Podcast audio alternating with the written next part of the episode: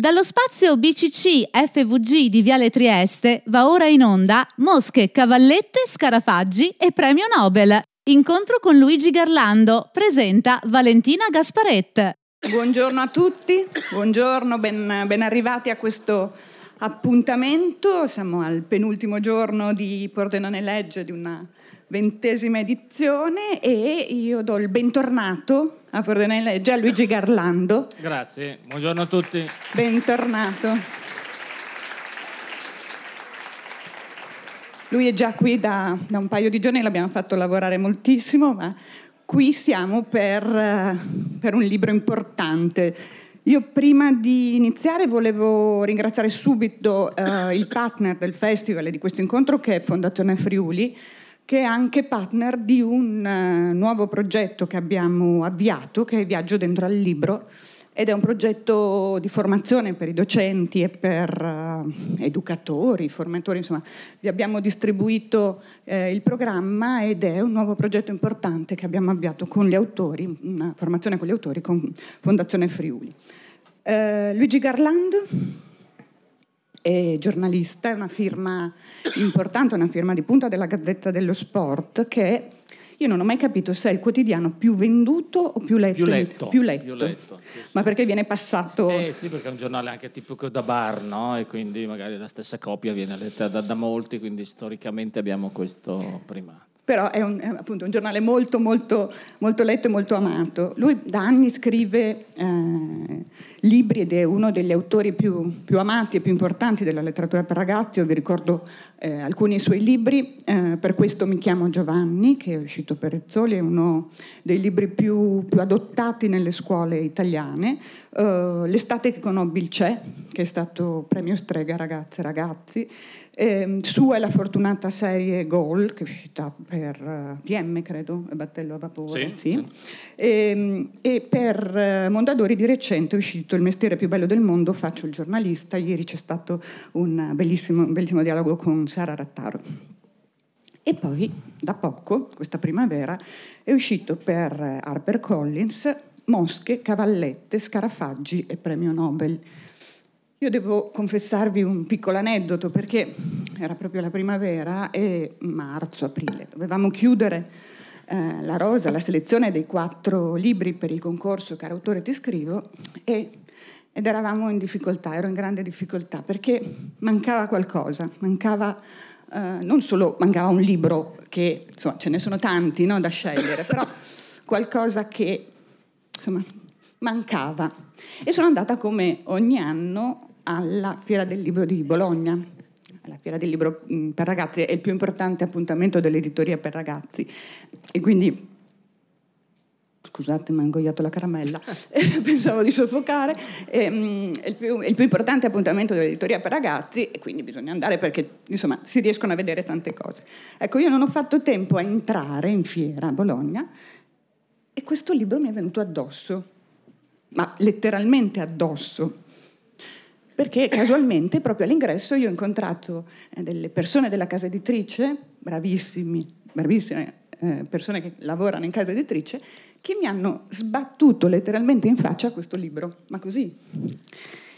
E, ed è stato esattamente questo, cioè questo libro è arrivato addosso e ha portato tutto quello che mi serviva in quel momento e che ci serviva per questa selezione, perché è un libro che ha davvero un'energia eh, speciale. E, e, quindi era esattamente quello che serviva eh, per, per, raccontare una storia, per raccontare una storia che è esattamente quello che noi vogliamo fare eh, nel nostro concorso, cioè eh, proporre delle storie ai ragazzi che possano in qualche modo coinvolgerli, che possano sentire uh, come storie proprie, che possano vivere in prima persona. E questo libro um, per me è stato subito questo, oltre a tutto quello che porta nel suo racconto, dalla scienza, la storia di un grande eh, personaggio femminile che ha avuto una forza e una determinazione uniche, dalla eh, possibilità di partire da zero, anzi sotto zero probabilmente, e arrivare a livelli altissimi,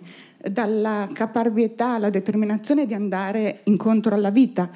Tutte queste cose insieme alla scrittura speciale di questo libro, e se posso dire anche la copertina perché Molto è bello. stupenda, è una copertina bellissima. Insomma, tutto questo mi è arrivato addosso a Bologna. Io sono molto grata alla casa editrice per questo, per questo lancio in faccia del libro. Ehm, il libro racconta eh, la storia di Luigi, che è nato in Calabria, in una famiglia molto molto povera di, di pescatori, tanta miseria, fame proprio, però tanto, tanto amore sempre tra i genitori e i figli, tra i fratelli. E Luigi in quarta elementare, quindi quanto sia 9-10 anni probabilmente, deve abbandonare la scuola proprio per aiutare la famiglia. A 12 anni diventa muratore, a 16 lascia il suo paese, lascia l'Italia per andare eh, in Germania a lavorare, quindi ha avuto un'infanzia davvero difficile, complicata, ma la sua storia è una storia proprio da romanzo. Ecco, io vorrei eh, che ci raccontassi, ovviamente, chi è Luigi, ma soprattutto come l'hai trovato e come hai deciso di raccontare la sua storia. Sì. Vi ringrazio innanzitutto di essere così tanti, mi fa veramente piacere, un sabato mattina, poi io stasera sarò a San Siro per il mio lavoro di giornalista e sembrava una piccola affluenza da, da San Siro, quindi vi ringrazio, queste cose mi piacciono, anche perché io da bambino non sognavo il Pulitzer, sognavo di diventare il numero 10 dell'Inter e quindi di giocare un giorno a San Siro. Però questo piccolo San Siro è molto bello lo stesso, quindi vi ringrazio. E, questo libro è un libro particolare e fin dalla sua nascita, quindi eh, ho un affetto particolare proprio per questo, perché è nato da altri miei libri, no? È una cosa anche letteraria, se vuoi, così romantica. Cioè, io ho conosciuto i nipoti del protagonista di questo libro, i nipoti di Luigi Aloe, che si chiamano Giulio e Adriano, sono due ragazzini di Roma che leggevano i miei libri, leggono i miei libri, quelli della serie Gol. E siamo entrati in contatto ci siamo conosciuti. Una volta che sono stato a Roma per una trasferta di lavoro, li ho conosciuti, ho conosciuto la sua famiglia, suo papà, sua mamma, e sua mamma mi ha raccontato la storia di suo papà, quindi di Luigi Aloe, e mh, questa storia che avete appena ascoltato e, e, quindi ho detto io faccio un libro. Quindi è come se io avessi buttato dalla finestra un mio libro, un libro delle cipolline, eh, fosse entrato nel terreno, avesse fatto crescere un altro albero di libri e fosse nato questo libro. Quindi un libro che nasce da un libro eh, è molto bello. Eh, mi è successo qualcosa del genere, comunque una coincidenza anche un po' analoga che mi piace raccontarvi. Io l'ho raccontato molte volte, appunto non ero un ragazzo che leggeva, quindi sono un pessimo esempio. E, e, poi invece al liceo ho trovato un libro che mi ha fatto innamorare in modo inaspettato, incredibile. Era un romanzo che mi ha dato da leggere d'estate come si fa di solito, un romanzo di uno scrittore milanese ora scomparso che si chiamava Luigi Santucci. Il romanzo si intitolava Non sparate sui narcisi. Ecco, questo romanzo non so come mai mi mi ha fatto innamorare del, della letteratura ed è lì è cambiata tutta la mia vita. Quest'anno cadeva eh, il centenario della nascita di Santucci. E sua figlia mi ha contattato e mi ha detto guarda io ho letto nelle sue interviste che lei parla spesso di mio papà per quel libro che le ha cambiato la vita la invito al, alla celebrazione che si faceva all'Università Cattolica del centenario di, di, di, mio padre e volevo dirle che i miei figli hanno cominciato a leggere leggendo i suoi libri. Ecco, io ho cominciato da suo papà e i nipoti hanno cominciato a leggere dai miei libri. Queste catene io romanticamente sono molto sensibile. E quindi ecco, questo libro è nato così e quindi poi io sono eh, sono stato a conoscere quindi Luigi Aloe, l'ho raggiunto tante mm. volte a Roma e quindi ho fatto una lunga intervista eh, dalla quale poi è nata la sua storia che è, è, molto fedele anche se poi c'è una parte insomma, in cui magari ci aggiungo dell'immaginazione, ma anche qua è divertente, molto spesso la vita supera l'immaginazione, faccio un esempio. Eh, parlo di un suo amico, l'amico del cuore, lui è cresciuto ad Amantea, che è questo paesino sul mare molto carino calabrese, e, e poi insomma, è emigrato con, con, la Montalcini negli Stati Uniti. E mi raccontava che da ragazzino, quindi nella prima parte del libro, quando racconto come viveva, questa grande povertà, ma povertà vera, eh, non mangiavano tutti i giorni, eh, suo papà era un pescatore, usciva con cinque compagni di pesca, e quando tornavano metà del pescato andava al proprietario della barca, l'altra metà veniva divisa in cinque e se bastava mangiavano, perché poi bisognava comprare anche l'olio per friggere il pesce, se non bastavano mangiavano, quindi era, era fame, fame, vera. E lui ha cominciato a fare dei lavoretti, poi magari ne parliamo.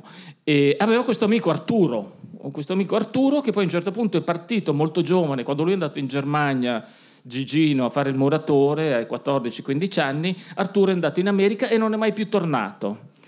E, io nel libro invece dicevo, io glielo voglio fare incontrare col suo amico Arturo, il suo amico Arturo che gli aveva salvato la vita perché stava annegando una volta da ragazzo.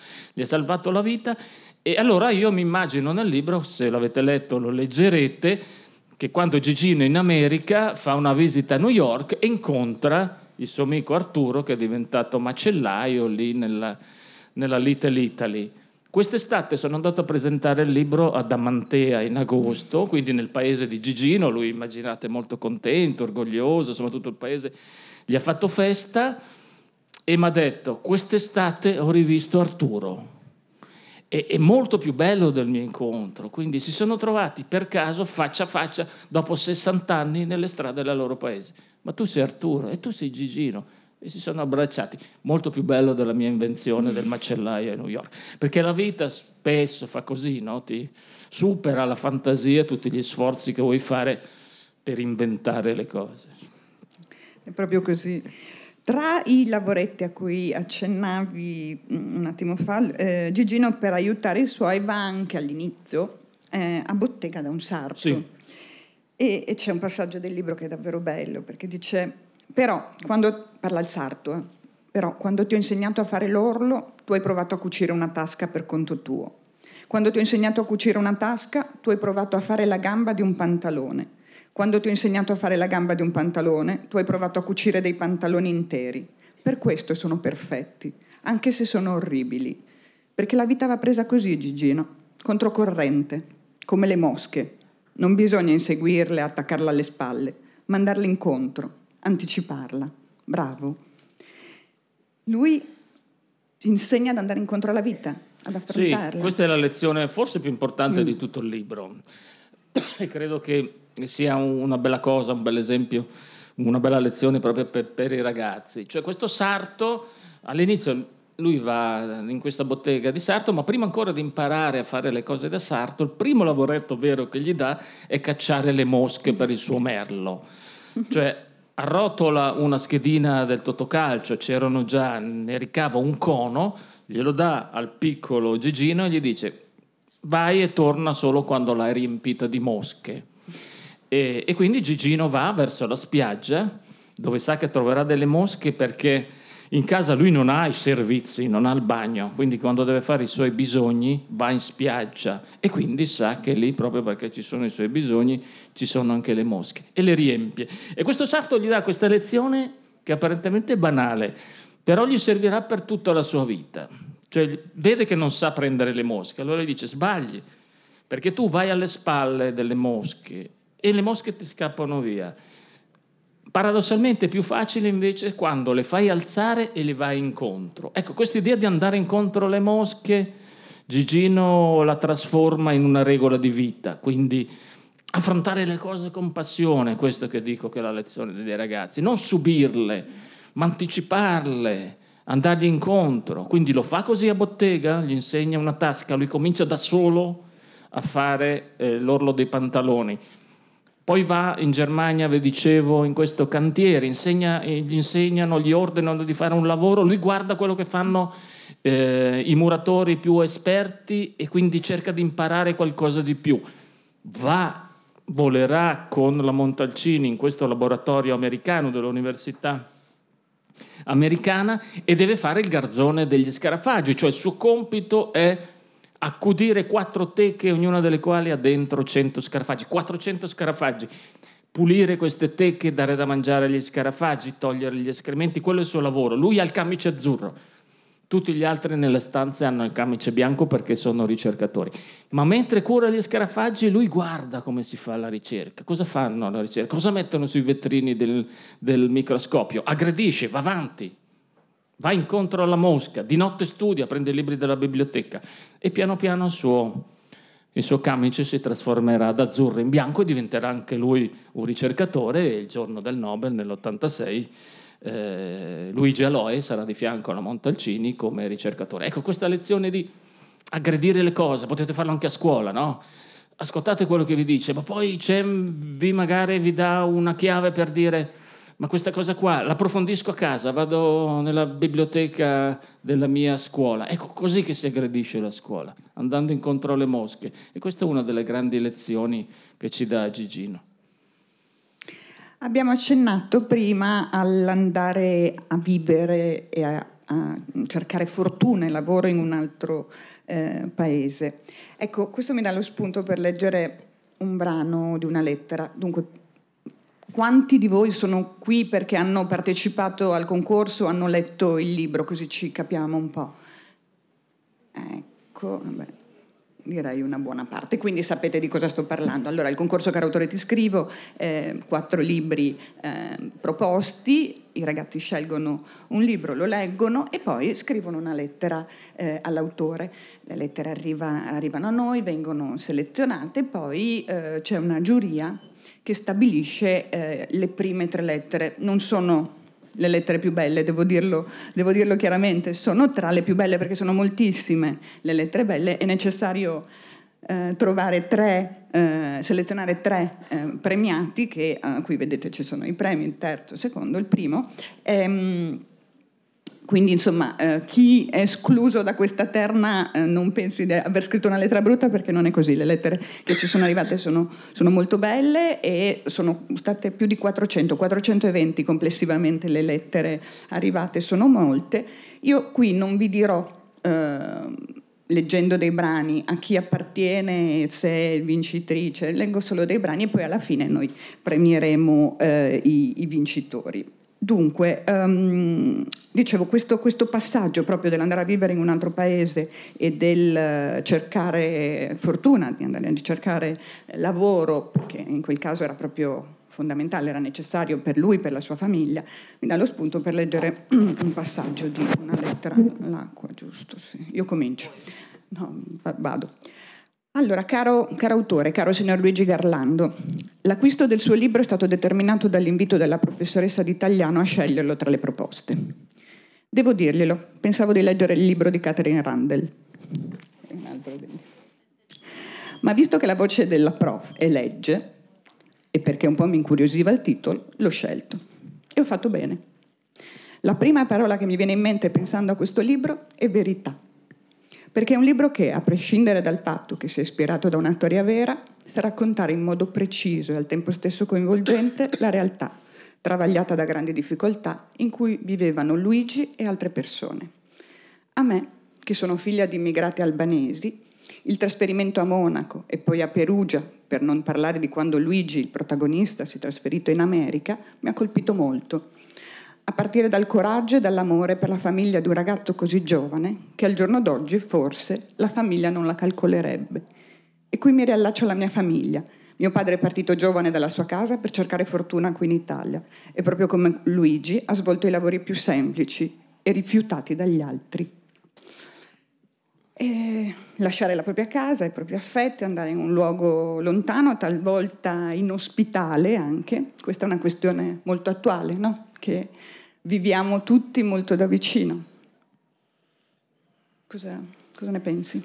Sì, una parte importante del libro e l'ha colto, l'ha colto benissimo. Ehm, tra le varie lezioni c'è anche questa, no? ricordare che gli immigrati una volta eravamo noi e, e, e lo siamo ancora e, e soprattutto a, a sconfiggere i pregiudizi, pregiudizi che ha trovato per esempio lo stesso Luigi Aloy quando è andato in Germania e quindi gli italiani di per sé come categoria insomma, mm. erano considerati male, quindi se ne parla nel libro, ci sono stati degli scontri eccetera eccetera e quindi ecco per i ragazzi credo che sia importante ricordare questo periodo storico e, e in generale riflettere proprio sul pregiudizio.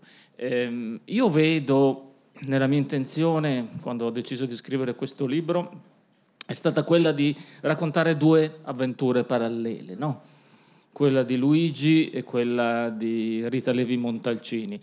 Apparentemente due mondi distanti, due cose diverse, perché vi ho detto, lui è nato nella fame, lei è nata da una famiglia agiata, suo padre era ingegnere, aveva due, due fabbriche addirittura, quindi lei è andata all'università, anche se ha dovuto... Però eh, apparentemente questi due mondi sono due mondi molto più vicini di quello che sembrano. Io li vedo come due, due guerriglieri che hanno dovuto comunque nella loro vita fare battaglie, guerre, eh, saltare ostacoli, anche se sono diverse, ma non così tanti, tanto diverse. No?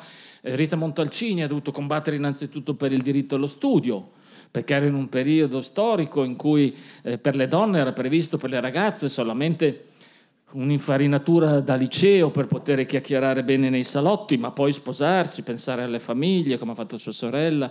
E, e, quindi invece lei va dal papà e gli dice: No, io guarda che voglio fare l'università, voglio diventare una dottoressa, andare a guarire i malati in Africa. E quindi la prima battaglia è questa, la seconda poderosa no? contro le leggi razziali. Deve scappare col suo, col suo microscopio in braccio eh, dai bombardamenti, ma soprattutto dai rastrellamenti dei nazisti. Quindi continua la sua ricerca nonostante questo. E poi il suo diritto anche di le sue battaglie come donna adulta e quindi contro i pregiudizi invece che relegavano in secondo piano la donna e quindi sua anche scelta di non sposarsi e di dire un uomo, eh, non, un marito non avrebbe mai capito i sacrifici che io voglio fare per lo studio, per la ricerca. Quindi una battaglia. E, e dall'altra parte c'è le sue belle battaglie di Gigino, quindi contro i pregiudizi che trova in Germania, contro i pregiudizi che trova dei camici bianchi che vogliono vederlo solo come un, il ragazzo degli scarafaggi e non accettano che anche lui eh, voglia fare ricerca. Mentre, ecco, la grandezza di Rita Levi Montalcini non è la grandezza tanto delle sue conoscenze, neanche del premio Nobel. La grandezza di Rita Montalcini, ai miei occhi, è la grandezza di una persona che non vede ciò che c'è, cioè vede ciò che pote- potrebbe essere, vede in questo ragazzo, figlio di pescatori, analfabeta, vede un talento e allora lo vuole tirare fuori e lo fa diventare quello che poi diventa. E questa è la grandezza e quello è, è l'augurio che ognuno di noi incontri delle persone che ci valorizzano eh, in questo modo. E tornando alla lettera, eh, eh, questa storia è una storia appunto anche contro i pregiudizi. Rita Levi Montalcini e anche Luigi Aloe hanno passato la vita con gli occhi in un microscopio a studiare cellule e quelle cellule sono tutte uguali.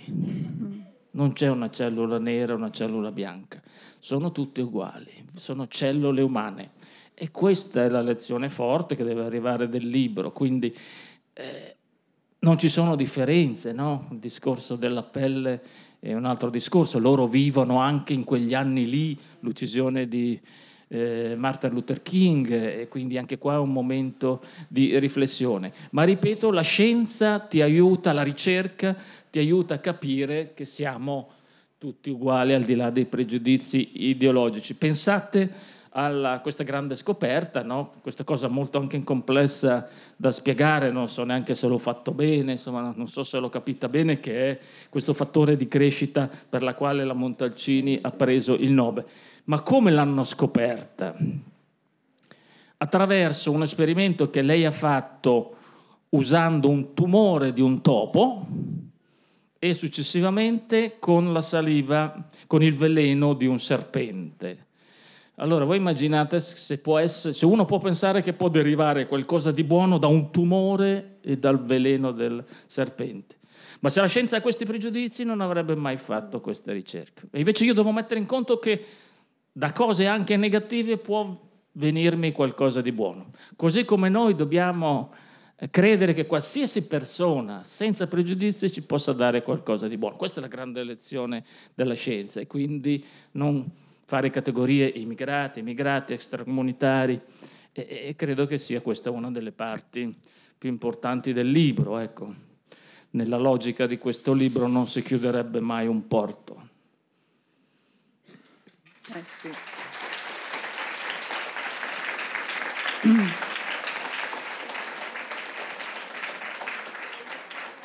Sì, parlavi proprio di eh, Rita Levi Montalcini, che sullo sfondo è proprio eh, il, il, filo rosso, è, è un, un, un, omaggio, mm, il libro è un omaggio proprio eh, poetico e molto forte alla sua figura, che oltre a essere ovviamente insieme a, a Rigobello, al filosofo Rigobello, un, un, angelo custode per Luigi, perché è davvero quella figura che cambia la vita, no? a cui eh, accennava Luigi Garlando, cioè la, la, la fortuna che può capitare nella vita di incontrare qualcuno che te la cambia, che ti permette di fare qualcosa, mm, che vede in te il talento e quello che puoi fare e quindi ti aiuta a portarlo avanti. Ma eh, appunto eh, Rita Levi Montalcini è una figura davvero speciale, ne ha parlato ehm, poco fa Luigi Garlando, cioè come figura femminile, stiamo parlando di un premio Nobel eh, per la medicina vinto nel 1986, ma è una figura eh, femminile davvero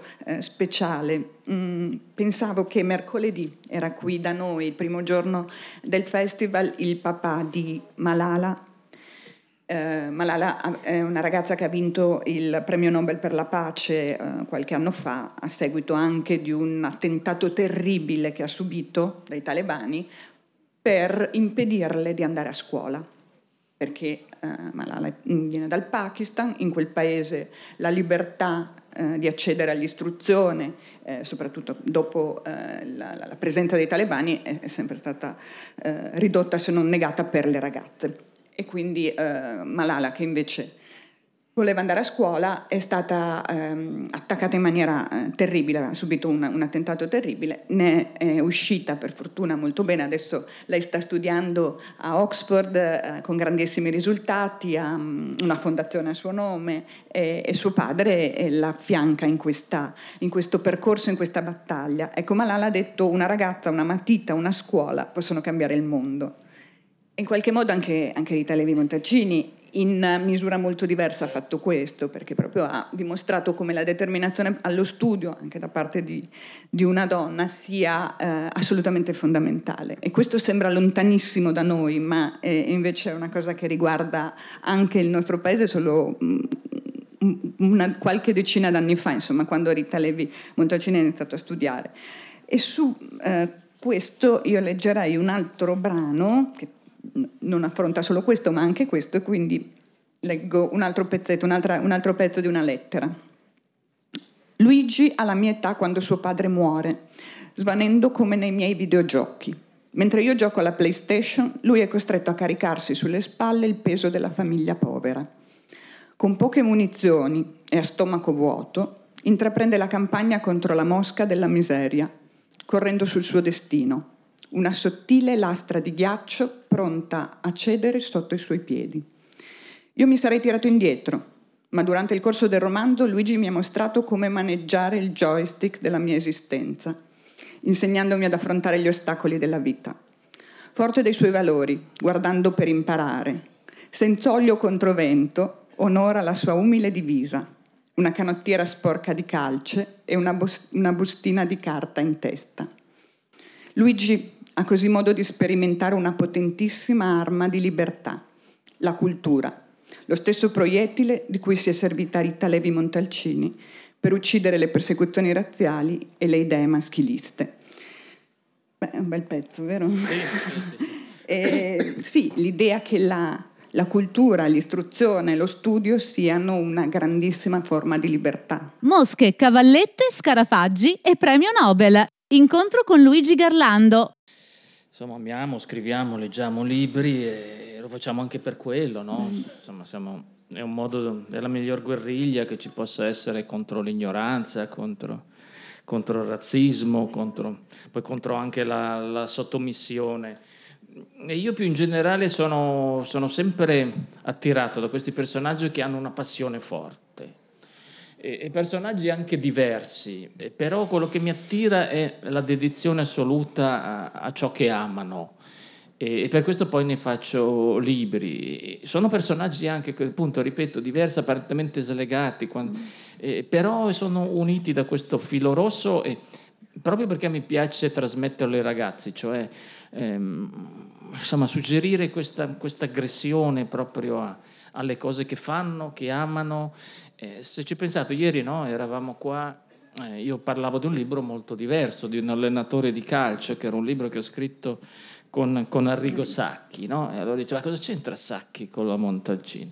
Invece sono due maniaci dal, dal loro punto di vista, per, nelle rispettive professioni. Cioè, mi raccontava Sacchi che diceva, io ho sempre amato il cinema, da ragazzo ho fondato il Cineforum del mio paese, a Fusignano, in Romagna.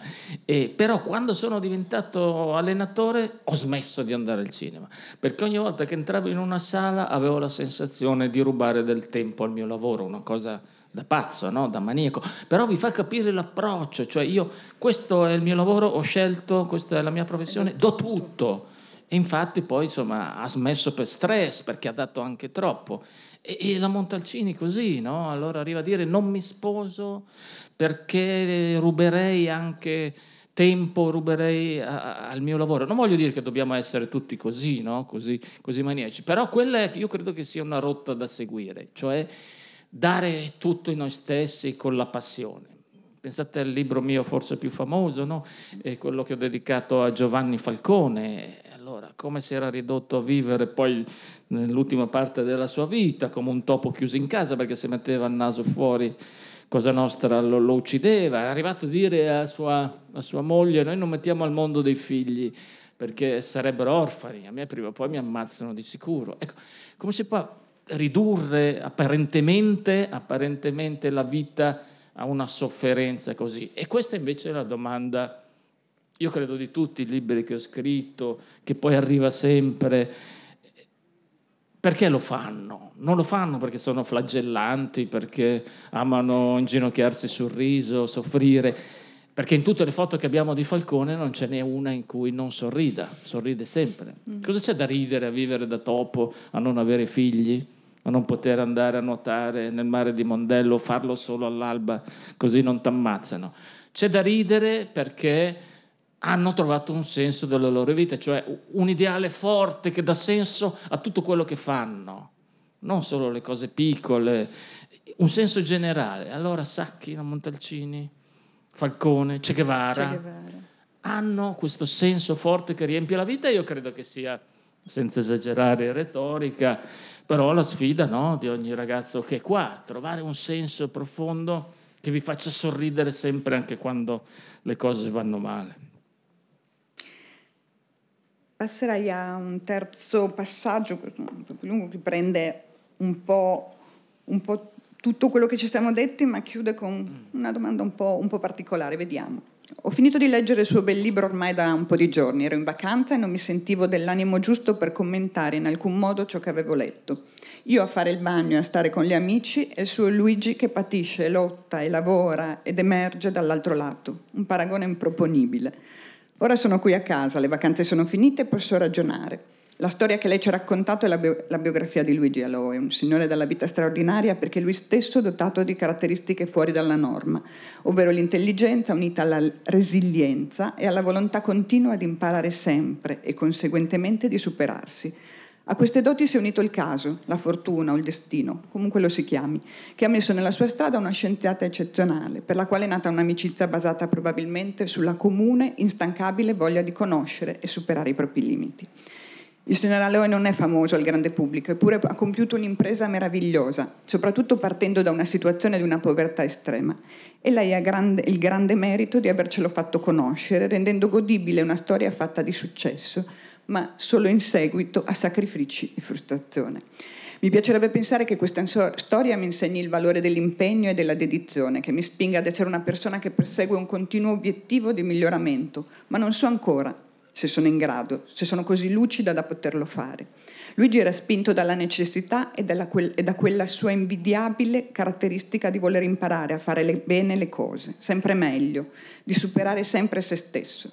Mi chiedo se questa dote sia innata o si possa anche imparare, perché credo che non sia solo positiva per il proprio futuro, ma che renda fare le cose particolarmente piacevole e soddisfacente. Poi mi chiedo, Davvero la vita di Luigi è stata felice perché ha conosciuto la scienziata famosa? Certo, incontrare una grande donna come Rita Levi Montalcini è stata per lui una grande fortuna ed è un grande stimolo a diventare, nonostante non avesse nemmeno la licenza elementare, uno scienziato. Sicuramente se non ci fosse stata la Montalcini, lei non avrebbe scritto questo libro e noi non avremmo saputo nulla. Ma Luigi, a parer mio, sarebbe stato felice lo stesso magari facendo un altro lavoro che richiedesse pari doti di meticolosità e precisione. La cosa straordinaria è il modo di affrontare la vita. Il resto che accade aggiunge meraviglia a qualcosa che è già meraviglioso. Bravissimo. È bello, eh? È uno di voi. Molto bella davvero, molto mm. bella davvero e e ha centrato perfettamente, secondo me, almeno come la penso io, l'interpretazione della storia. È lo stesso Gigino che fa i ragionamenti che fa lei. Cioè, una delle parti più divertenti, secondo me, del libro e della storia, almeno come mi sono divertito io ad ascoltarla, è stata proprio il rapporto tra Gigino che cambia nel tempo con la Montalcini. Voi non, non dovete pensare a questo ragazzo che all'inizio effettivamente è schiacciato dalla grande personalità, dalla fame, dalla cultura di, anche, della Montalcini. Era anche sì, rigida, esatto, una, come, come aspetto, no? e, e, e, ti intimidisce. Voi immaginate proprio il primo incontro e poi partono tutti e due su questi aerei, uno il ragazzino seduto accanto alla grande scienziata e quasi non, non ha coraggio di parlare. Negli anni invece cambiano e, e alla fine il loro rapporto diventa quasi comico, cioè veramente lui non ne può più di questa donna, diciamocelo tra noi. E perché anche cioè, gli, ha dato, gli, ha dato, tutto, quindi gli ha consentito questa vita splendida, però insomma è anche invadente, anche co- come tipo, no? come leggerete o se avete letto. Eh, eh, il matrimonio, per esempio, è assolutamente comico, no? Si sposa Gigino, ecco anche il filone d'amore che non abbiamo ancora sfiorato, secondo me è molto bello, anche per i ragazzi, cioè oggi c'è una velocità no? di tutto, anche nell'amore, quindi anche l'amore viaggia sulle fibre ottiche, quindi relazioni lampo. E invece questa donna, la moglie di Gigino, ha vissuto no, come un, una Penelope di lunghe attese, lui è andato in Germania e poi è andato in America e lei ha aspettato, aspettato, aspettato e, e alla fine insomma si è coronato questo sogno d'amore. Quando decidono di sposarsi la, la Montalcini fa un bel regalo a Gigino, gli dice vengo anch'io e ti accompagno, faccio il tuo testimone di nozze, quindi andremo ad Amantea e parteciperò anch'io. Anzi, ti organizzo tutto io il viaggio, noi siamo qua in America, non preoccuparti. Quando prende in mano il biglietto per tornare a casa si accorge che ha programmato questo viaggio che gli consente di arrivare ad Amantea un'ora prima della cerimonia. E dice, ma come un'ora? Fa, ma sì, non ti serve più di un'ora. Diciamo, abbiamo tanto lavoro da fare in laboratorio, non possiamo perdere tempo. E fa, sì, ma se si ritarda il treno io non ci arrivo. Ma no, vedrai che ritarda. Insomma, lui arriva un'ora prima delle nozze, quindi fa tempo a farsi la barba, a mettersi il vestito e corre in chiesa. E quindi questa donna è lì che... Cerimonia, eh, cena, prima notte di nozze, alle 6 del mattino suona la sveglia. E la povera sposina dice, ma dove stai andando? e fa, eh, la signora Montalcini mi ha chiesto di accompagnarla a fare un giro in Calabria, vuole partire presto. Ecco, Montalcini era anche questo, quindi non solo l'angelo custode, era anche insomma, una, una, bella, una bella pressione. E quindi, però non mi ricordo perché ho cominciato questo discorso. Boh, però bellino sei arrivato al Però faceva ridere, era, faceva ridere era, era bellissimo. Io direi eh, anche di ascoltare qualche domanda da loro, quindi se magari i ragazzi prendono un, un microfono, ehm, sì, eccolo là, perfetto. Ah no, aspettate, Io mi è venuto però... in mente, aspetta che finisco il discorso. Ecco. E allora a un certo punto, tornando alla, alla lettera bellissima che abbiamo letto prima, un giorno in queste liti che crescono, nella parte finale della vita, divertentissimo anche uno degli ultimi episodi in cui lui quando lei ormai già è, è, è, cieca perché ha perso un po' la vista ed è molto anziana, quindi ha smesso di fare ricerca, eh, Gigino porta avanti la ricerca nel punto importante, cioè non basta dire abbiamo scoperto il fattore di crescita del, delle cellule del sistema nervoso. Ogni scoperta scientifica, se non diventa un qualcosa di utile nella vita quotidiana, poi alla fine resta così, no? Come diceva il Galileo di Brecht. Se la battaglia della scienza non ha a che fare con la battaglia della massaia per il latte, no, non serve a niente. E allora la battaglia di Gigino era, e, e degli scienziati della Montalcino era di ricavare un farmaco da, quelle, eh, da, quel fattore di crescita che consentisse di guarire le persone. Se io riesco a, scapri- a, a, scoprire il meccanismo del funzionamento delle cellule, le posso guarire e quindi malattie anche come l'Alzheimer un domani grazie a quella scoperta della Montalcino e soprattutto nel campo dell'oculistica dava già delle, delle buone prove eh, Montalcini, proprio nel, all'ospedale di, di Venezia, eh, Gigino eh, Luigi Aloe aveva provato l'applicazione di un farmaco ricavato dalle, dal fattore di crescita e aveva guarito una ragazza che sembrava condannata alla cecità. E allora consiglia a Montalcini, lascia applicare questa, questo farmaco anche a lei che non ci vede. E lei un po' per orgoglio, per insomma, sminuiva questa cosa. E allora lei l'ha provata e Gigino andava, allora signora come sta? Sta meglio? E lei diceva no, no, non funziona, non funziona, non succede niente. E poi invece la cameriera gli diceva guardi che ho trovato stamattina dei libri sotto il letto della signora, vuol dire che di notte legge, quindi è migliorata. Quindi si facevano questi dispettucci. E in una di queste liti la Montalcini gli rinfaccia, richiamando la lettera, mm ma tu cosa saresti diventato se non ti avessi scoperto io? Se non ti avessi fatto diventare un ricercatore? E lui risponde proprio come risponde questa ragazza, cioè dice guardi, non le risponde a voce, perché comunque torna a casa e le scrive una lettera. E dice guardi che ci ho pensato alla sua domanda. Io magari non sarei venuto a Stoccolma per il premio Nobel, però io conosco dei miei compaesani che sono diventati muratori, hanno lavorato tutta la vita, ora sono tornati ad Amantea, si sono costruiti la loro casa e quei soldi che hanno risparmiato, hanno una bella famiglia e sono felici. Eh, conosco il ricercatore che c'era a Perugia quando lei mi ha chiamato, io stavo accudendo le cavallette per un altro biologo. Ecco, sarei diventato ricercatore lì e sarei stato felice. Quindi io sarei stato comunque felice. E lei si è chiesto, signora, cosa sarebbe diventata se non avesse conosciuto Luigi Aloe. Quindi c'è anche questo orgoglio. Però, tornando alla lettera, aveva ragione questa, questa ragazza. La felicità non è poi questa cosa meravigliosa, questa bacchetta magica, anche senza la Montalcini, con i principi che aveva Luigi Aloe con la passione, con la lezione delle mosche, avrebbe trovato la sua felicità, meno clamorosa, però l'avrebbe trovata. Sì. C'è già una domanda, eccolo. Vai. Lei prima ha nominato la Montalcini come angelo custode, sì. però nel libro ha scritto che la Montalcini era la fata turchina ha nominato sì. la fata turchina di Luigi Aloe. Perché la fata turchina? Ma il concetto è uguale, il concetto è uguale, c'è qualcosa di, di, apparentemente magico che entra nella tua vita e che ti consente di realizzare il, suo, il, il tuo talento. Quindi puoi chiamarla come vuoi, puoi chiamarla Harry Potter, puoi chiamarla fata turchina. E, e, entra, io credo, sempre così una persona in ciascuno di noi. Cioè, non credo che ci sia qualcuno che non abbia mai incontrato un angelo nella sua vita, quindi qualcuno...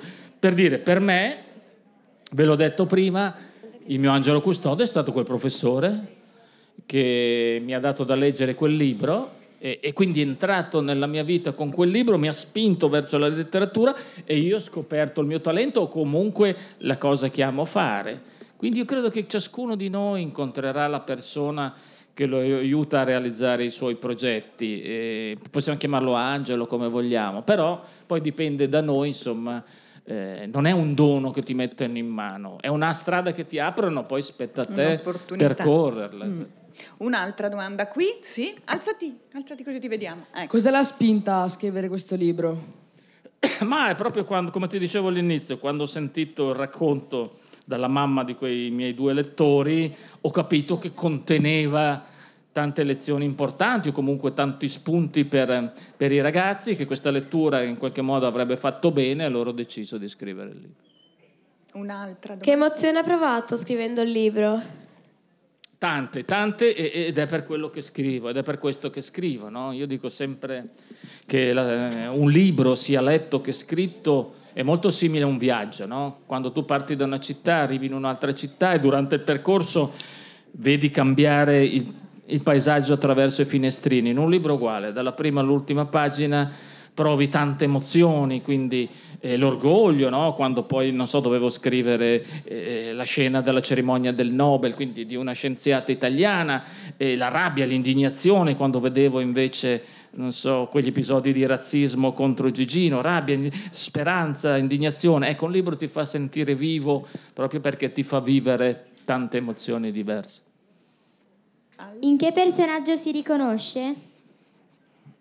Ma io direi senz'altro Gigino, io non ho avuto, non ho conosciuto la fame, però insomma anche i miei genitori non erano di un livello così, insomma, di, di un'estrazione altissima, no? I miei genitori erano contadini del Monferrato, anche loro non hanno terminato le scuole elementari e, e quindi non erano anche nelle condizioni, poi è anche per questo no, che io da fino alla prima liceo di fatto non ho mai letto un libro, e proprio perché non li trovavo in casa, anzi l'unico libro che ho letto prima del liceo è stato Mazzola vi insegna il calcio, e, di cui sono molto orgoglioso.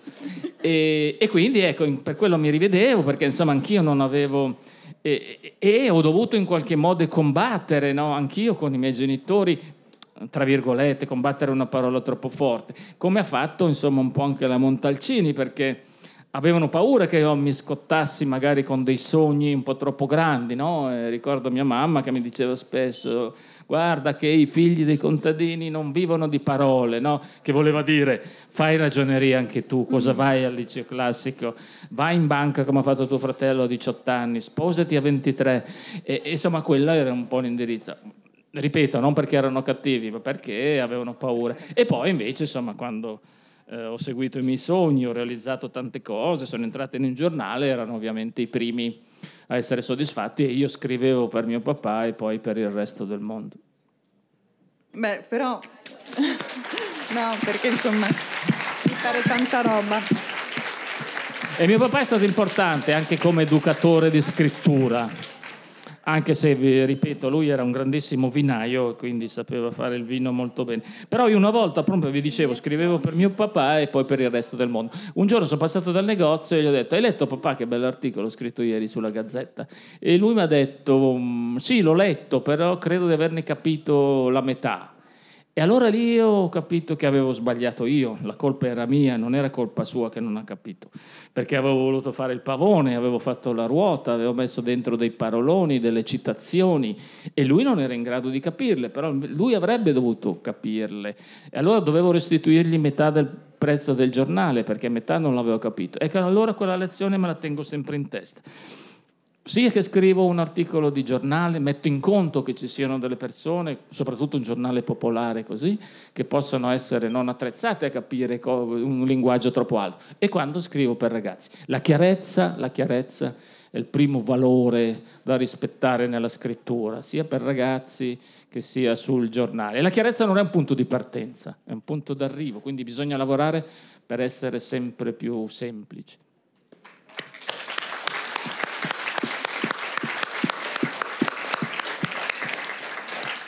Vai, tu. Ha già in mente di scrivere un altro libro? sì, però di questo stavolta non ve ne parlo. Però vi ingolosisco perché vi dirò che sarà un libro assolutamente diverso dai miei, che mette a rischio la mia reputazione di bravo scrittore per maestre e, ma- e genitori e quindi sarà un libro sorprendente che piacerà forse più ai ragazzi che ai genitori.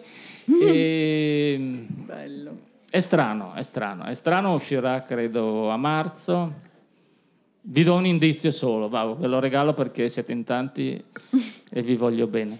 E ci sarà uno dei personaggi che amo di più, che è Dante Alighieri. Basta, uh. non vi dico niente. È anche in un anno a caso. eh? È anche in un esatto. anno a caso. Noi lo aspettiamo qui, allora, questo libro, eh? Sì, perché c'è Va bene, promesso, tornerò l'anno prossimo. C'hai proprio ingolosito.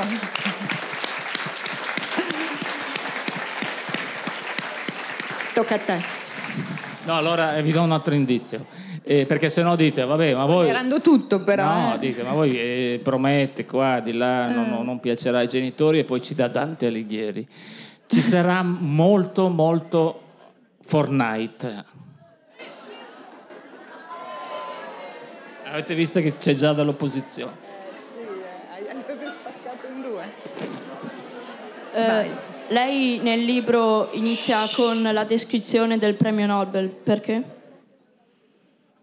Ma mi piaceva partire un po' dalla fine o comunque, come vedi, una partenza un po' misteriosa, no? non si capisce ancora bene chi sia il personaggio sul quale si appoggia la mosca. E, e quella mosca, eh, se ci pensi, mi sembrava una bella idea, cioè un bel filo no? che connette il punto massimo della gloria, cioè il premio Nobel, quando lui è ricercatore lì in frac, alla mosca che è l'inizio della sua storia, quando andava tra gli escrementi a cercare le mosche per il, per il merlo. Era partito da una mosca, arriva una mosca, quindi c'è questo filo che lo collega un po' magico dalla mosca di Amantea alla mosca di Stoccolma. Mi sembrava un bel inizio. Un'altra domanda qui? Eccola. Perché lei ha deciso di scrivere il libro in prima persona eh, e quindi di immedesimarsi nel personaggio? Ma eh, io cambio un po', però la prima persona mi piace molto perché è più coinvolgente e ti consente appunto di raccontare, secondo me, meglio i, i sentimenti. Mi, mi piaceva avere il punto di vista di Gigino, quindi mi sembrava un po' una scelta, una scelta obbligata no? per farvi sentire ancora più vicino a lui e quindi portarvi dentro i suoi sentimenti. Ancora? No, io ne ho una invece perché c'è una frase tosta nel libro. ehm, quando si chiede a Luigi tu cosa sognavi da bambino di mangiare, che insomma è una risposta piuttosto terribile, no? perché mangiare è proprio... E quindi eh, c'è molto di quello che ci siamo detti della sua storia, da, da- da- dove Sì, questa è una delle parti vere, cioè non è una risposta, c'è una, Non è narrativa, Esatto, è proprio Ha risposto lui così vera. quando gli diceva, quando mi chiedevano da bambino, io dicevo di mangiare. mangiare e appunto perché ripeto era fame vera, no? Era- sì. E anche quella scena un po' che racconto, un po' crudele del compagno di scuola, il figlio del salumiere, che aveva sempre il panino da mangiare durante la scuola e a volte faceva apposta farlo cadere per terra un, un pezzo che, che- che si impregnava, cioè si sporcava di sabbia per vedere se Gigino aveva così fame da mangiarlo e quasi sempre lo mangiava, quindi lui è partito da lì, insomma. Ma spostando tutto, tu cosa sognavi da bambino? Un po' prima l'hai detto. Sì, no, no, era molto, molto, molto basico, numero 10 dell'Inter, proprio senza tregua, però purtroppo, insomma, non... avevo buoni piedi, buona tecnica, ma fisico non adatto, correvo poco e allora ho trovato il modo per entrare comunque negli stadi senza pagare e ho fatto il giornalista sportivo. Mi sembra perfetto. Mi sembra perfetto.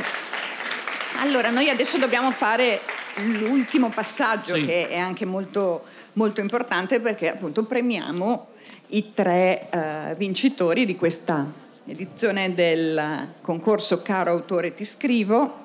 Um, immagino che ci sarà un- forse un po' di delusione dai vincitori perché il premio sono- i premi sono libri eh, e noi questo diamo. Eh, il terzo premio e il secondo sono libri, il primo premio, ehm, i premi sono, insomma, sono- per me è molto importante dirlo, è eh, un buon acquisto libri, quindi tutti i libri che, che volete eh, con quel buono, ma ehm, ci tengo a dirlo, è, messo a disposizione, ehm, è donato dall'associazione La Voce, l'associazione prodinese La Voce, eh, in ricordo di Paolo Sandrin. E io vi chiedo un applauso per questo, per questo dono. Grazie.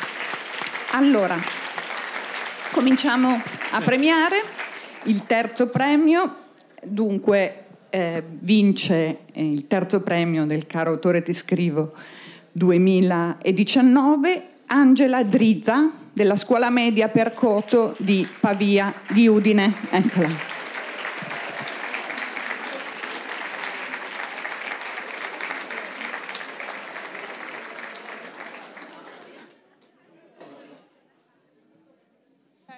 Quindi ehm, serve un, un, angelo che venga qui subito per fare una foto. Eccola qui, perfetta, lei bravissima, velocissima.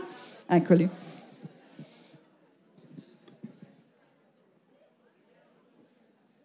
Grazie mille Angela, complimenti. Il secondo eh, classificato è eh, Marco Rosset della scuola media Lozer di Pordenone. Prego. Al tifo.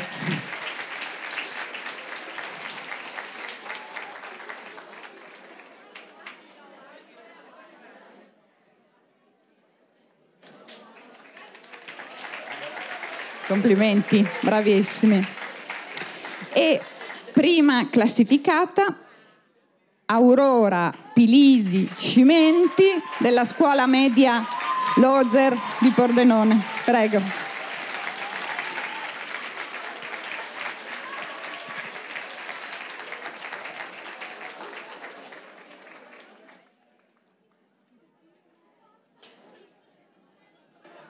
Complimenti, Aurora, complimenti davvero.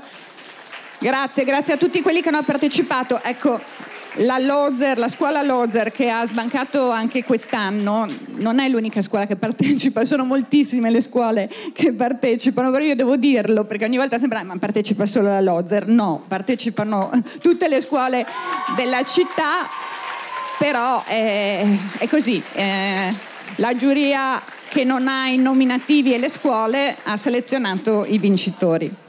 Io eh, ringrazio moltissimo, ma davvero moltissimo insieme a tutti voi, Luigi Garlando. Grazie, grazie infinite per questo incontro bellissimo. Fermi tutti, fermi tutti, qui trovate i libri in vendita e la firma copia invece è laggiù, c'è il banchetto, vi mettete in fila. In...